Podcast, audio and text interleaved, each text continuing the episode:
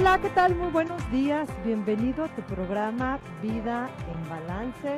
Esta mañana de miércoles 26 de septiembre es un gusto que nos estés acompañando y sintonizando en el 1310 de AM.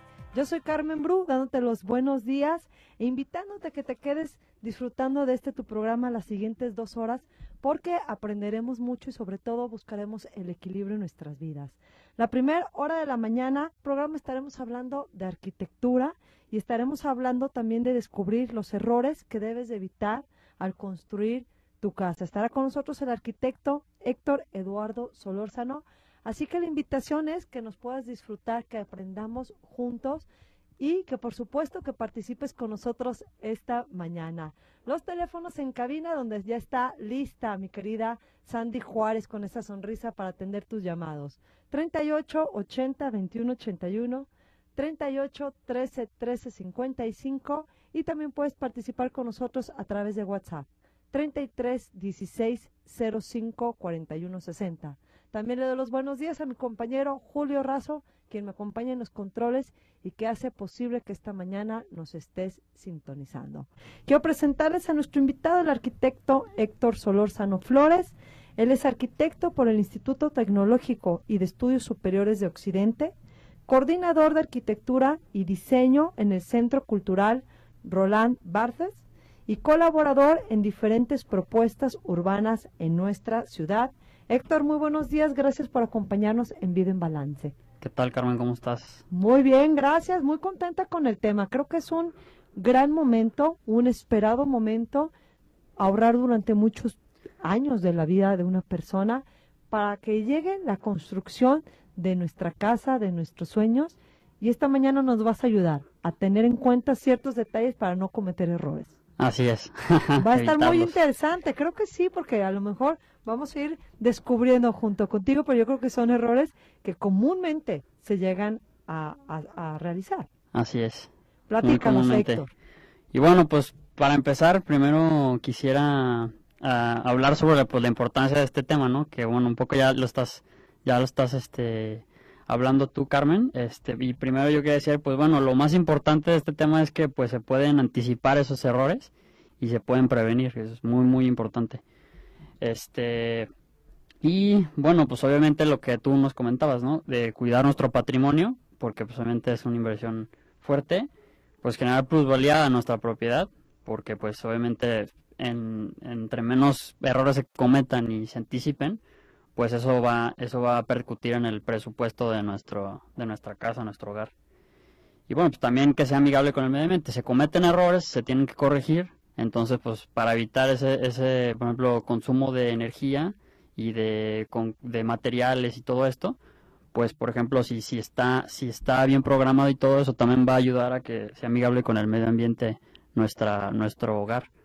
En ese sentido. Y el que sea amigable con el medio ambiente también va a ser amigable con nuestro bolsillo, Héctor, porque en el momento que yo empiezo a considerar a lo mejor energía sustentable, sí se ve la repercusión en el consumo y en el pago de este servicio. Así es. Bueno, yo ahorita lo, lo que yo, yo la forma en la que estaba planteando era más bien como en el sentido de, por ejemplo, no sé, si no tenemos una planeación, en, dado caso, por ejemplo, este, no sé, se, hace un recubrimiento, se pone un muro y después se va a cambiar, ese cambio tiene un costo y también tiene un, un impacto en el medio ambiente.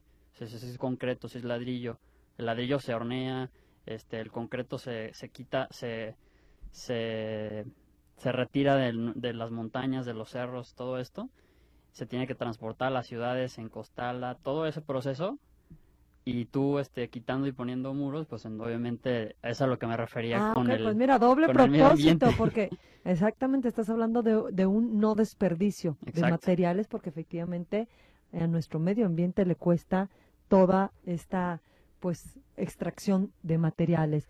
Y fíjate ahorita que, les voy a comentar que nuestro invitado, el arquitecto Héctor, es muy joven.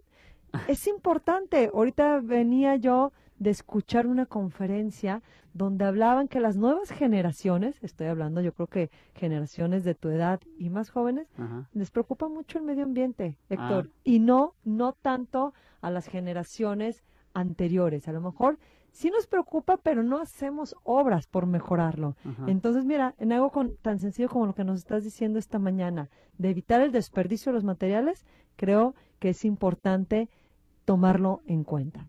Sí, claro. Pues por nuestro medio ambiente y por nosotros y por nuestros hijos y los hijos de nuestros hijos. ¿no? Claro, por un, por un mejor mundo dejarles. Así es. Entonces, bueno, para comenzar, pues quiero, este, uno de los errores más comunes y que se suele como hacer mucho menos, es comenzar sin licencia ni, ni permisos eh, de construcción. Pues es muy común, de repente tenemos un amigo conocido, el maestro de obra, el albañil, que pues por, no sé, ahorrarnos tal vez unos pesos, eh, pues se, se, se, se cree que, que se puede hacer esto, ¿no? Entonces se incurre en una falta y pues de repente puede haber consecuencias eh, pues difíciles, ¿no? Porque ahora sí que pues hay que tener considerado que se- seguramente o probablemente se pueden pagar multas por estas por no considerar el permiso y la licencia.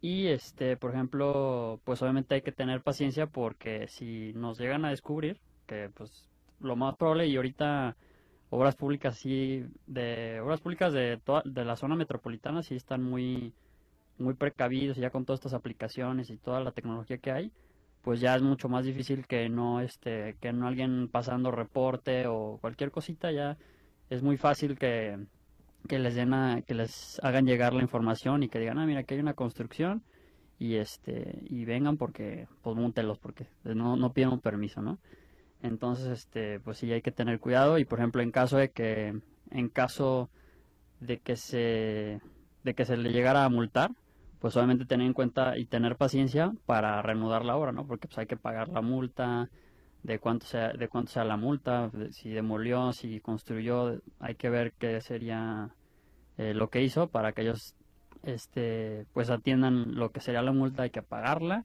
y pues ya después hay que pedir el permiso y por reanudar la obra. Entonces, pues sí se, sí es peligroso, pues. Claro, eso sería iniciar nuestra obra con el pie derecho y cumpliendo todas las reglas y regulaciones que marca una construcción. Yo te quería preguntar, ¿esto aplica nada más en una construcción? Es decir, yo tengo un terreno, voy a empezar de cero, tengo que sacar una licencia y un permiso, o también aplica por si voy a hacer un segundo piso, por ejemplo, en mi casa. Es decir, yo ya tengo algo construido y voy a hacer algo extra. ¿También en ese caso se tiene que pedir una licencia y un permiso, Héctor?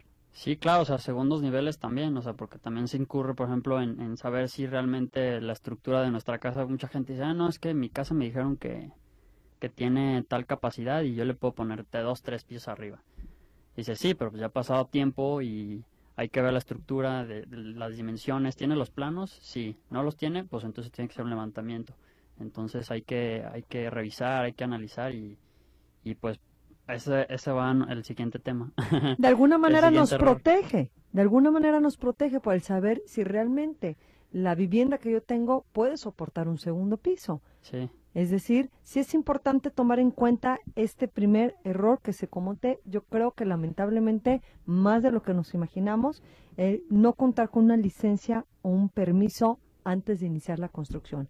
Aquí nos vamos a detener, nos tenemos que ir al primer corte, vamos a seguir descubriendo los errores al regreso. Los teléfonos en cabina, si tienes alguna pregunta esta mañana para nuestro invitado, el arquitecto Héctor Eduardo Solórzano, 38 80 21 81, 38 13 13 55 y a través de WhatsApp 33 16 05 41 60. Regresamos.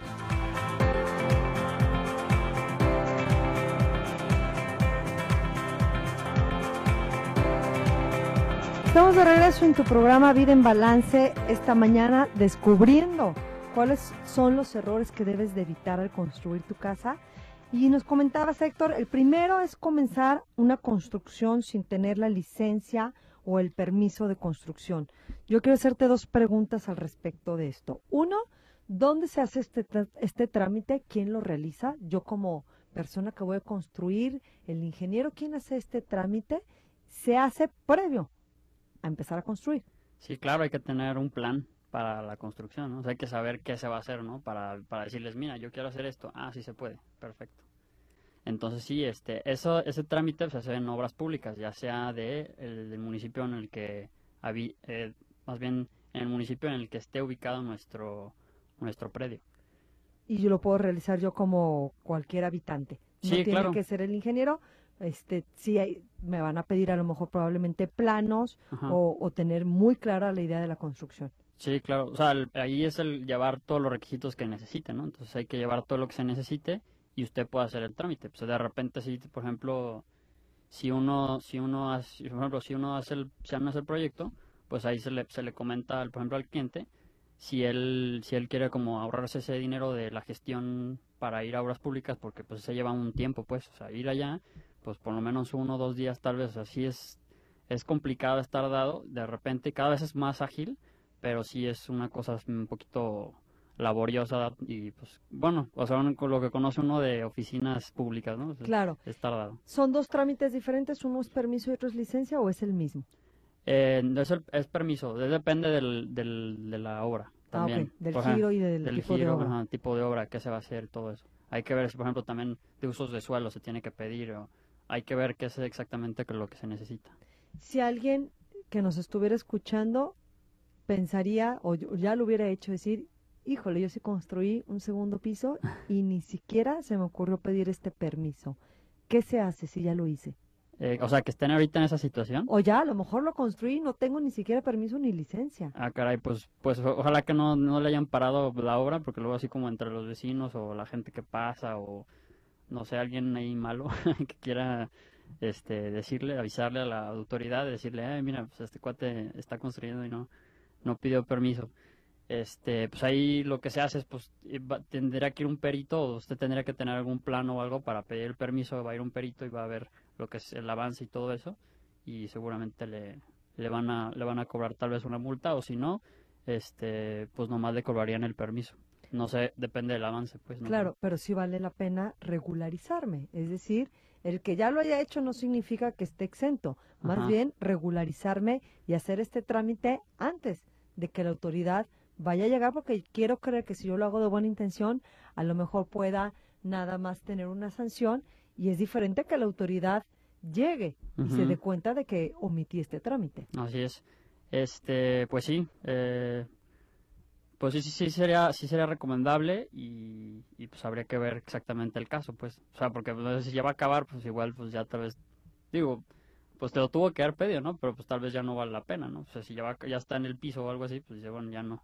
Pero sí vale la pena porque pues así ya uno está tranquilamente tranquila no o sea ya dice bueno pues ya nadie me puede decir nada no aquí tengo mi permiso y digan lo que me digan pues aquí yo tengo Claro. nadie lo puede molestar pues Y porque esto al final del día, si yo quisiera algún día vender mi propiedad, si nada más estaba dentro de, de mis escrituras, que yo tenía una planta, a lo mejor a la hora de yo sacar este permiso, ¿se suma a la obra o esto no llega a afectar nunca? Mm, por ejemplo, si, si se busca como comprar y vender, o sea, comprar para vender, ahí sí es necesario, porque la gente no sé si lo está comprando en preventa o todavía no está terminado, pues la gente tal vez que está comprando le va a pedir el permiso de construcción, va a decir, pues este, si te dieron permiso o no te dieron permiso, porque yo voy a, yo voy a invertir en la propiedad que estás construyendo y pues yo no me quiero arriesgar, ¿no? O sea, yo quiero pagar y, y tener la mente tranquila. Pues eh, como bien dices, por la tranquilidad de uno sí es importante tomar en cuenta este primero de los errores que tenemos que evitar. ¿Con cuál continuaríamos, Héctor? Pues el, también otro muy importante es el que el cliente es el primer arquitecto. Y bueno, pues a qué me refiero con eso, pues a que, a que por ejemplo, de repente, este, que se quieran evitar la, la asesoría profesional. De repente uno tiene, por ejemplo, este, hay que tener la mente abierta porque de repente pues uno te está buscando muchas ideas, este, y está buscando qué incorporar, luego ve una foto, luego ve otra.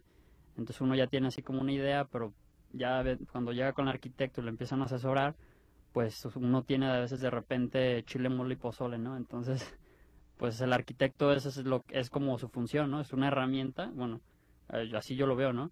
Que es como una persona que le ayuda a- al cliente a, aterrizar sus ideas, a ordenarlas, a tenerlo claro y, por ejemplo, algo muy importante también en este, en este, en este tema es, por ejemplo, que aún así uno puede decir, bueno, yo tengo mi casa y yo la quiero así y aunque sea algo una cosa muy rara, muy extraña, tal vez algún día, no sé, en cualquier en cualquier ocasión debes decir, ¿sabes qué? Ya quiero vender esta casa, me voy a mudar, este, no tengo dinero, me, quiero vender la casa, lo que sea.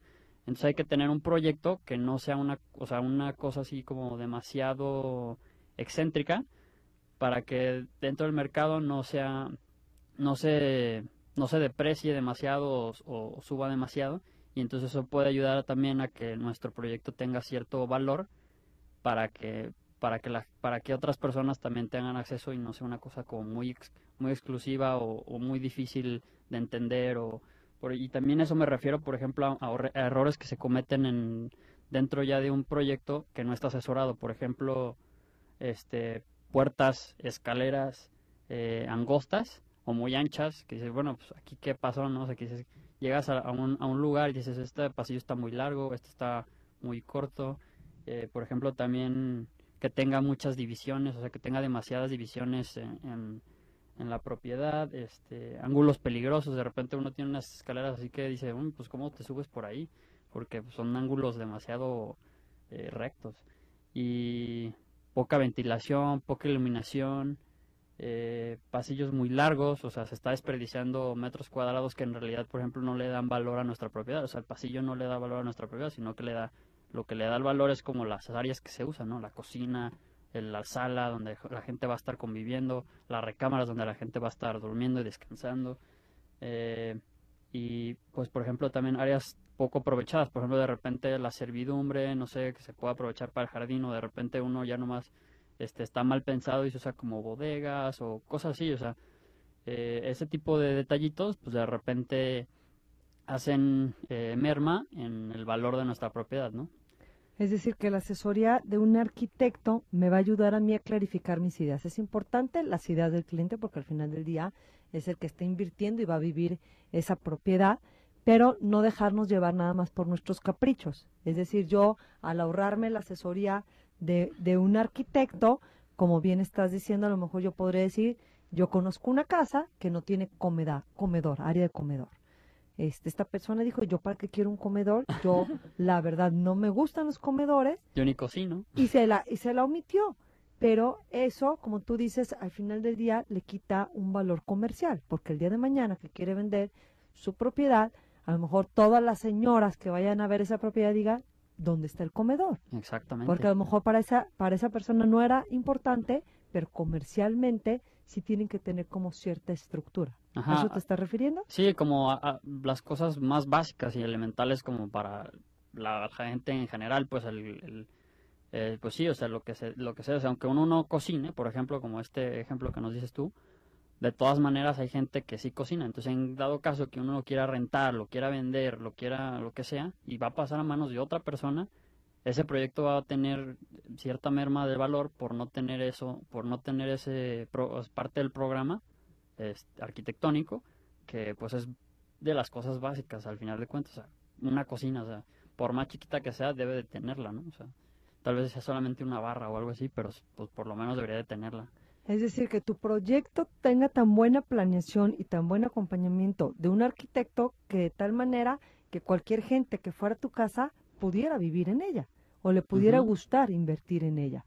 exactamente. Y también esto no significa, Héctor, que se van a hacer las ideas nada más del arquitecto, porque a veces nos da miedo, yo creo, el pedir la asesoría, el decir que me va a decir a todas mis ideas que no el arquitecto y se va a hacer lo que él quiere.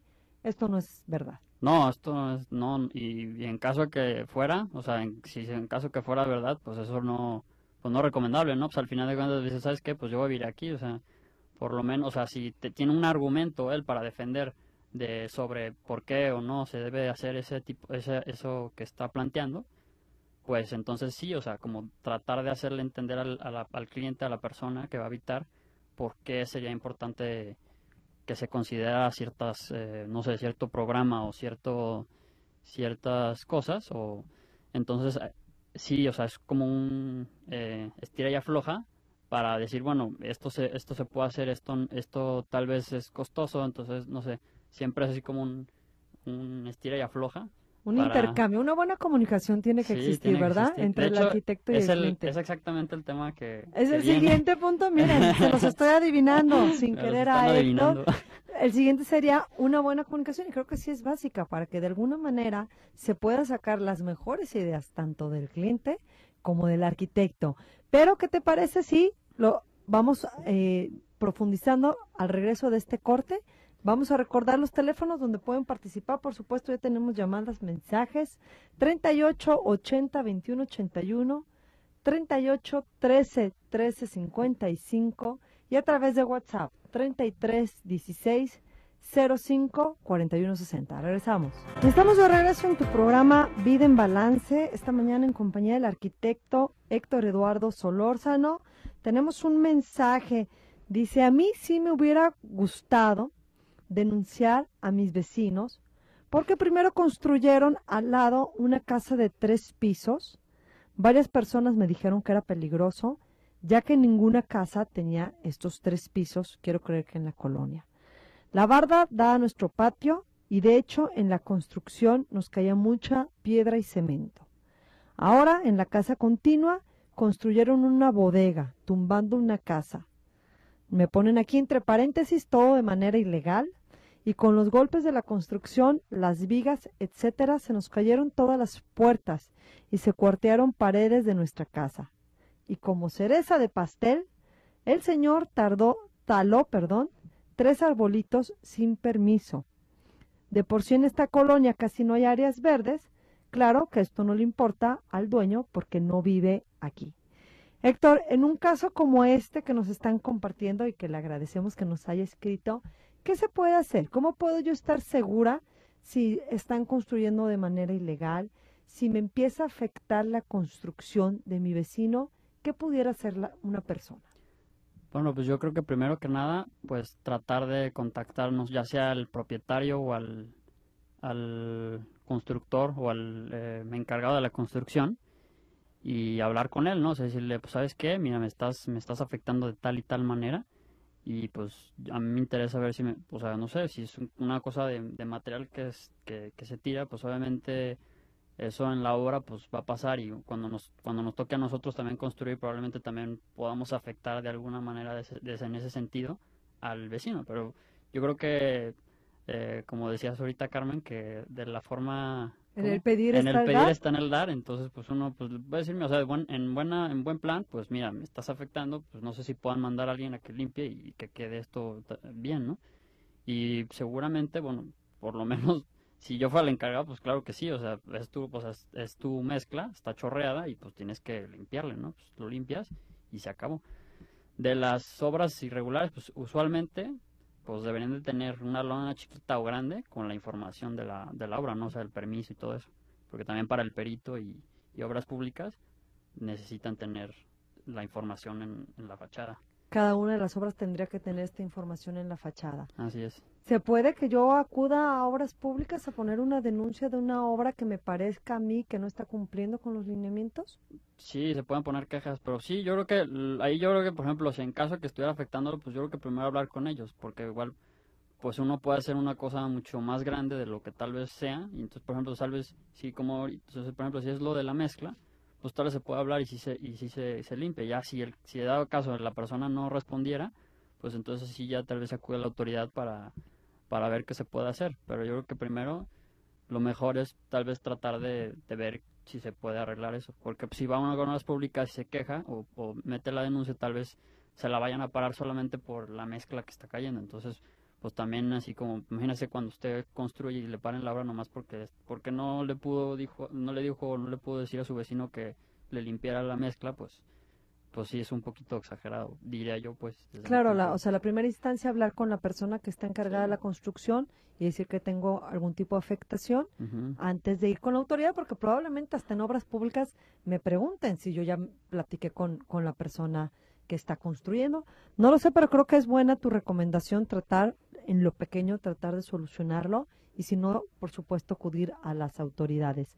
Oralia Ibarra nos habló desde temprano, Héctor. Desde las 10 de la mañana está su pregunta y te la quiero hacer. Esto ya es en una casa construida, por supuesto. Ella tiene salitre y humedad. Yo creo que es Vamos a hacer un tema. el tema de todas las familias, lamentablemente. ¿Qué puede hacer? ¿Qué hago yo si tengo, me estoy dando cuenta, el salitre es que ya me doy cuenta que se empieza como a romper la pared, la pintura? Sí, se empieza a ver como ciertas manchas blancas o amarillas, en, ya, ya sea en la, bóveda o en la parte inferior del, del, del piso. Y esto pues puede ser, tiene muchas causas, entonces hay que ver exactamente la causa para poder este, ver lo que se tiene. Por ejemplo, yo ahorita estoy haciendo una remodelación y es exactamente lo que tiene, pero o sea, ya investigando y checando las causas, pues nos dimos cuenta que abajo en el terreno uno rasca muy poco, así en el jardín rasca poquito y sale agua del, del piso, o sea, hay un ¿Como un pozo? Ah, no, no es un pozo, es como, eh, man- no sé, como, brota el agua de la tierra. O sea, es una, ¿cómo se llama? Este, ¿Húmeda? No. pues no, o sea, es, sea, es un, eh, tiene un nombre, este, ahorita no lo recuerdo, pero por ejemplo, pues ahí, pues ahí, sale- ahí nace el agua y pues se hace el río y al parecer ahí antes eran como terrenos de donde se sembraba fresales y no sé qué tanta cosa. Entonces, este, pues ahí en ese caso, pues, hay, por ejemplo, cuando se hizo esa obra, se tuvo que haber revisado y ver exactamente cómo se podía solucionar antes de poner la casa, ¿no? Porque ahorita yo, por ejemplo, para, para poder llegar a esa cosa, pues me tendría que gastar mucho dinero para llegar hasta allá y tal vez entubarlo o lo que sea. Entonces, por ejemplo, ahí pues yo, pues como constructor, lo único que puedo hacer es pues re- reparar lo, que se, lo que se vea, ¿no?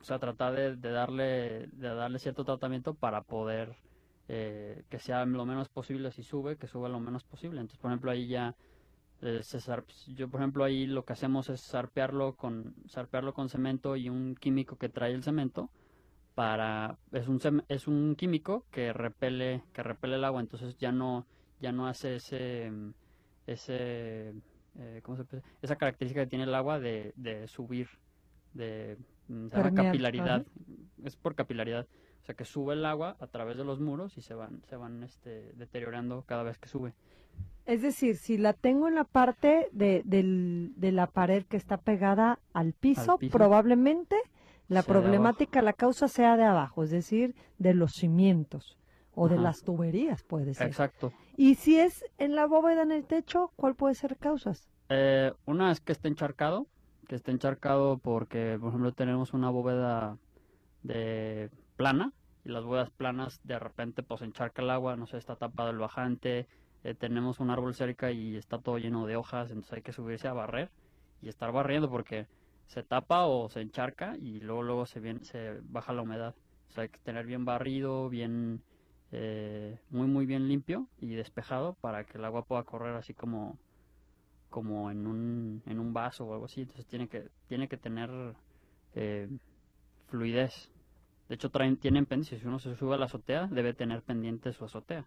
Ya sea, o sea, va a ser muchísimo menos, porque por ejemplo las, las azoteas eh, planas tienen 2%, por ejemplo ya los techos inclinados pues tienen muchísimo más, 45 o hasta más grados, para que la, la, el agua corra y, y caiga donde debe de caer y no, no se quede en la azotea, porque ahí no debe de estar. Entonces, lo importante sería encontrar la causa, si simple vista o como nos está diciendo Héctor esta mañana, me subo al azotea, me doy cuenta que hay ramas, que hay agua estancada, probablemente sea esa la causa.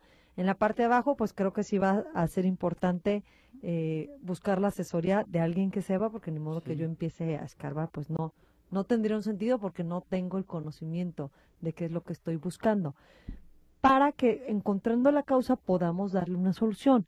Es decir, el estar tallando las paredes y tratando de arreglarlas y pintarlas no es la solución, No. sino encontrar la causa. Exactamente. Por ejemplo, una vez también, una vez también remodelando una casa y eran, bueno, esta sí era, esta era una casa así como tipo Infonavit, una casa pequeña y también tenía muchos, o sea, también tenía mucho problema y dijimos, bueno, pues vamos, vamos revisando, o sea, como estaba vacía, revisamos el drenaje y al parecer el drenaje no estaba pegado, o sea, el- la conexión de PVC que tenía, ni siquiera la de, o sea, porque ya no eran de barro las, las, la, la- el material con que se hizo la tubería, porque eso, por ejemplo, son casas eh, muy viejas, por ejemplo.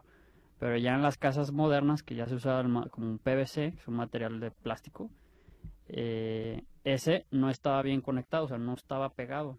Entonces el agua, pues ya de repente con la presión del agua tal vez se desconectó o tal vez nunca lo conectaron. Entonces estaba mal hecha la casa y nunca o sea, ese problema nunca se iba a ir, aunque usted le pintara y le pusiera todas las, eh, ¿cómo se llama? Todas las eh, mezclas que uno se inventa para poder proteger el, muro, porque al final de cuentas el agua está allá abajo y va, va a subir y va a subir y va a subir y va a, va a seguir subiendo. O sea, la solución ahí fue así, abrir, poner, eh, conectar bien la tubería con como debe ser y volver a tapar y se acabó el problema. ¿Quién es la persona, digamos, quién es el especialista profesional que me puede ayudar en casos de salitre y humedad? Es decir, la primera instancia que se nos viene a la mente es un albañil, que efectivamente él va a hacer lo, tratar de buscar una solución, pero al final del día probablemente no tenga el conocimiento que tiene un ingeniero o un arquitecto para encontrar la causa. ¿A quién acudir? Pues sí, un ingeniero o un arquitecto, pero este, pues también los, los albañiles también saben muchas cosas porque también tienen mucha experiencia. Pero pues sí, o sea, ver ahí que, o sea, el chiste es el que encuentra la causa, o sea, el que, el que encuentra la causa es el que, el que, pues el que realmente va a solucionar el problema. Porque, por ejemplo, pues si yo destapo, yo destapo el drenaje y me doy cuenta que la tubería que viene es de barro, pues seguramente ese va a tener por lo menos 30 años. Entonces ese drenaje hay que cambiarlo, seguramente. Y lo más chistoso también, en este caso que me pasó a mí, pues a mí se me hizo muy raro, pero dije, bueno, pues vamos a o sea, dije, bueno, vamos a cambiarlo. Y a la hora que lo destapamos, sí estaba, o sea, estaba desconectado y el agua estaba corriendo hacia otros lados. Y aún así era, era la, la casa no era muy, muy vieja, o sea, tenía yo creo que unos, unos 15 años, yo creo. Entonces, pues ahí es más bien como negligencia de pues de la gente que está trabajando ahí que no tiene un supervisor de obra los albañiles para que los estén cuidando y que estén haciendo las cosas como se deben, ¿no? Que se hagan pruebas antes de tapar que se, antes de tapar la, el drenaje, ¿no? Claro. Que no ver que no esté chorreando o estar tocando el tubo para ver que no haya ninguna gota y así, trabajar pues, o seriamente pues porque a veces, eh, imagínese abrir abrir toda la casa para poder meter otra vez el drenaje. Claro, el costo. Entonces, lo importante es que la asesoría que yo vaya a pedir me diga la causa. Antes de querer solucionarme el problema de salitre y de humedad o empezar a enjarrar, que me diga qué es lo que está ocasionando. Así es. Esa sería la recomendación. Y con esta recomendación nos vamos a ir a un corte, vamos a regresar con más preguntas para nuestro invitado, el arquitecto Héctor Eduardo Solórzano. Los teléfonos en cabina, 38 80 21 81 38 13 13 55 y a través de WhatsApp 33 16 05 41 60. Regresamos. Ya estamos de regreso en tu programa Vida en Balance y aquí nos están diciendo la palabra Héctor que de momento no se venía a la mente. Nos dicen venero de agua, es lo que querías decir cuando cuando surge el, el yacimiento de agua. También me estaban diciendo que otra opción, Alma Rosa Vázquez, agua nacida o yacimiento de agua. ¿Cuál quieres utilizar? Un nacimiento de agua también. Es un nacimiento. Gracias a todos por su ah, participación y ayudarnos a encontrar la palabra porque sí es difícil, pero a veces se nos puede aquí escapar la manera que queríamos decirlo. María Fregoso nos llama y nos pregunta cómo se llama el nombre del cemento el cual podría ayudarnos a eliminar el salitre, el que estabas mencionando, Héctor. Pues es una mezcla de dos productos, pero como no puedo decir marcas, pues ahí sí ya este, tendrá que ser por mensaje directo o algo así. Pues danos tu número y que te manden un mensaje saliendo del, saliendo del programa y les puedes dar este, la asesoría. Ah, bueno, muy bien. Pues este, mi número es el 33 11 66 26 82. El número de WhatsApp. 82, a ver, a ver si lo noté bien. 33 11 66 26 82. Es, el, número de nuestro invitado. Saliendo del programa, le pueden mandar un mensaje y con gusto les puede dar el nombre del cemento. Tenemos aquí también un mensaje de María Graciela que si le puedes aconsejar si las trepadoras que tiene su vecino al lado, quiero creer que son de estas plantas que van enredaderas, las tiene que cortar ella si caen a su barda. Eh, digamos, en, en cuestión de un buen vecino, ¿qué se tiene que hacer si empiezan a caer al lado de mi barda? ¿Qué, ¿Cuál sería tu sugerencia, Héctor? Pues ahí sí, en realidad es, pues es la enredadera del vecino, en realidad él lo tendría que, él le tenía que cortar porque pues ya está, o sea, la, la enredada pues, va, es, pues es un ser vivo y está creciendo y creciendo y creciendo. Pero si lo sembraran de este lado, pues sí, en realidad tendría que el, el vecino, tendría que cortar su enredadera para que al vecino, si él no quiere la enredadera, pues no le esté afectando en este caso. Pero en realidad no, no afecta, bueno, no, no supongo que no afecta nada, pues tal vez humedad o sí que estamos humedad el, el, el patio de él, pero no sé exactamente cuál Sería contactar al vecino y en caso de que el vecino diga que no, que a él no le afecta, pues entonces si pudieras tú cortar las que llegan a tu lado si a ti no te gusta cómo Pues sí. se ve, ¿no? Yo creo que es cuestión de esta comunicación. Oral Ibarra te manda agradecer por la explicación que le das del salitre. Ella dice, yo siento que hay una fuga en el baño del vecino.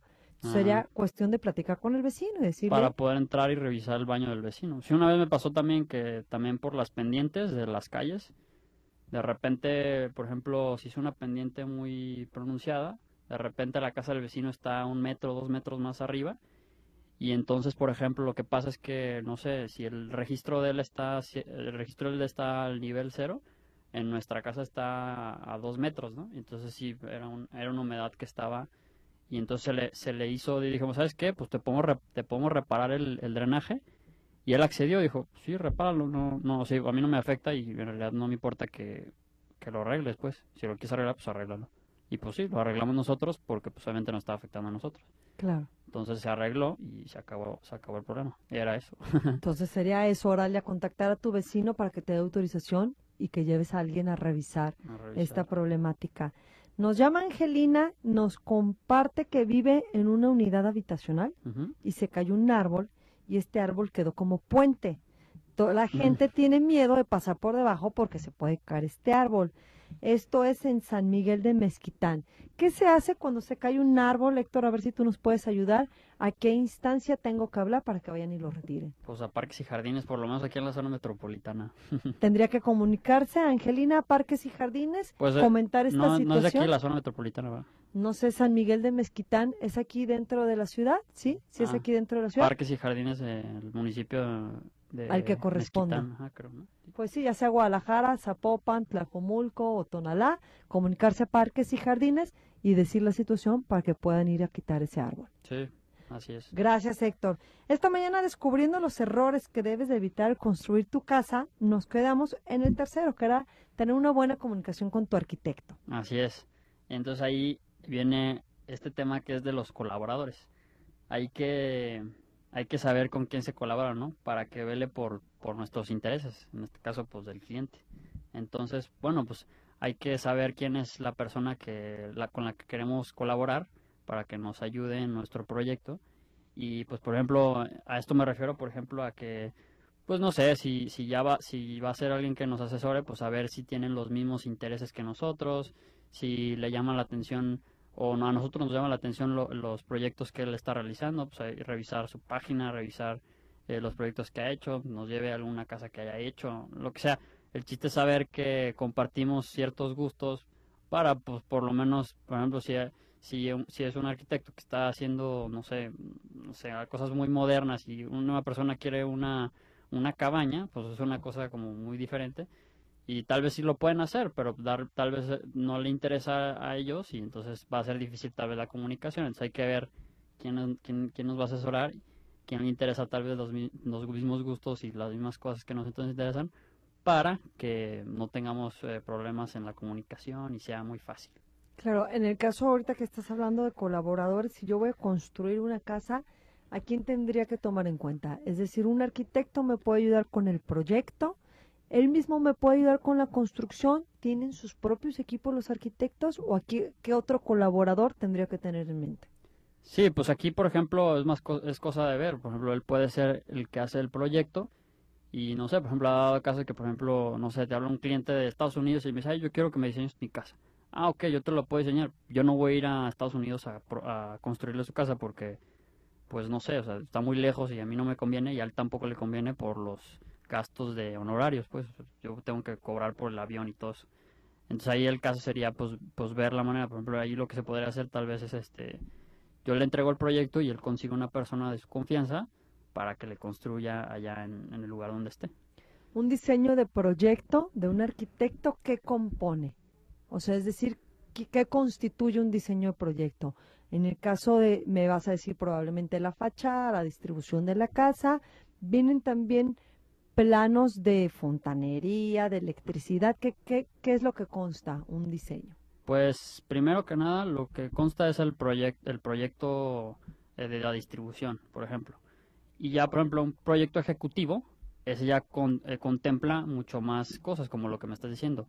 Las instalaciones, el drenaje, la luz, eh, mm, ¿qué más? La luz, el agua, por ejemplo, si se va a tener, por ejemplo, algún equipo de sustentable, paneles solares, este, ¿qué más?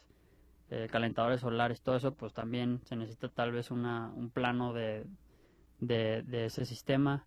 Eh, pues hay muchos, se puede, depende del, tamaño del proyecto, pero se, se, puede hacer planos de, ahora sí que de todo.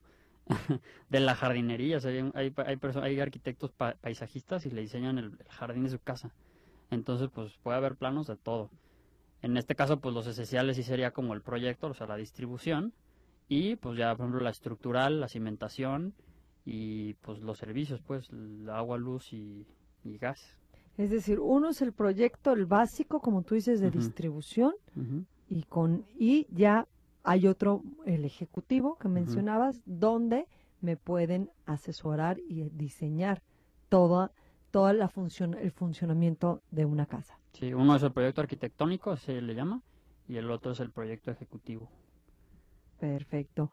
Héctor, todavía nos queda tiempo. ¿Qué otra cosa tendríamos que tomar en cuenta para no cometer errores o cuál sería el siguiente error que pudiéramos caer? Pues irse por lo más barato. lo barato sale caro. Eh, pues por ejemplo, a la hora, por ejemplo, de, no sé, por ejemplo, los materiales de construcción eh, o buscar las cosas más baratas siempre, o sea, estar buscando solamente el costo más bajo de repente puede ser algo que, afecte a, a la calidad y que le, que le deteriore aportar valor a nuestra propiedad. Entonces, si es algo importante que de repente se, se incurre, ¿no? Todo lo más barato, lo más barato, lo más barato. Entonces, por ejemplo, no sé, para dar un ejemplo tal vez que nos puedan entender mejor, por ejemplo, es un coche, ¿no? Es decir, ¿cuál es el mejor coche? ¿Cuál es el mejor coche? Pues tú vas a decir, pues depende, ¿no? O sea, ¿para qué lo quieres? Y te va a decir, bueno, yo lo quiero para Uber, ¿no? Pues para Uber, pues tal vez sí uno que gaste menos gasolina, ¿no? No vale la pena comprarnos un sedán para Uber. Entonces, por ejemplo, es, eso es a lo que me refiero. Dependiendo de, lo, de las necesidades, es dependiendo de lo que se, del costo al que se va a incurrir.